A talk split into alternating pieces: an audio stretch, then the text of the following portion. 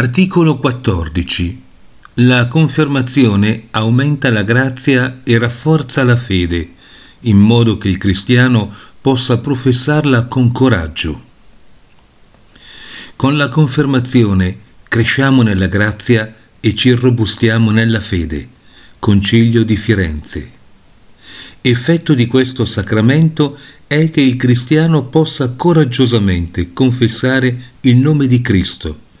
Infatti, per mezzo suo viene conferito lo Spirito Santo per rendere forti. Concilio di Firenze. Mentre il battesimo imprime nell'anima un carattere, quello di essere membro di Cristo, cioè del suo corpo mistico, la cresima ne suggella un altro, quello di essere soldato di Cristo. Questo è il motivo per cui è opportuno amministrare questo sacramento quando una persona raggiunge l'età di circa 12 anni, ovvero un'età in cui si possa entrare in conflitto con gli altri per quanto riguarda la fede, ad esempio a scuola. Il sacramento della Cresima accresce la grazia del battesimo e porta alla pienezza i sette doni dello Spirito Santo ricevuti allora, rendendoci così cristiani perfetti. Il dono dello Spirito Santo più caratteristico della Cresima è quello della fortezza, dono necessario per essere un soldato di Cristo.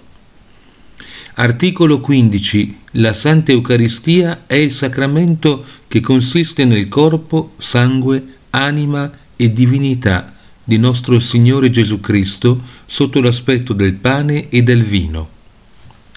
Se qualcuno negherà che nel Santissimo Sacramento dell'Eucaristia è contenuto veramente, realmente, sostanzialmente il corpo e il sangue di nostro Signore Gesù Cristo con l'anima e la divinità, e quindi il Cristo tutto intero, ma dirà che esso vi è solo come in un simbolo o una figura, o solo con la sua potenza, sia anatema, concilio di Trento.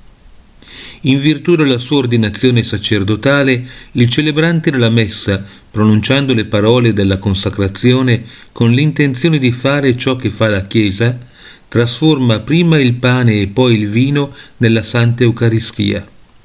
Prima di queste parole ci sono il pane e il vino.